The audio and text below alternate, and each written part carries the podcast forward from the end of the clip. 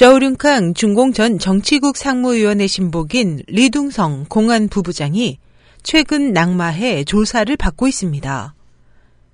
22일 중국 최대 검색 엔진 바이두에서는 화룡궁 수련자들에 대한 박해의 실상을 나타내는 단어들 일부가 해금됐습니다.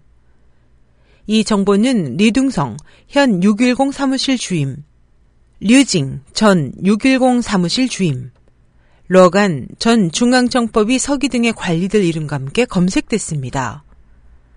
리둥성과 생체의 장기 적출을 키워드로 검색하면 대기원의 저우융캉의 정변 계획에 관련된 중나라의 관리들 리스트가 첫 번째로 검색되고 NTD-TV에 중국에서 정치 청산이 이루어지고 있다는 보도가 두 번째로 검색됩니다. 키워드 아랫줄에는 수백만 명이 중공 정권에 의한 생체 장기 적출의 종식을 요구하고 있다.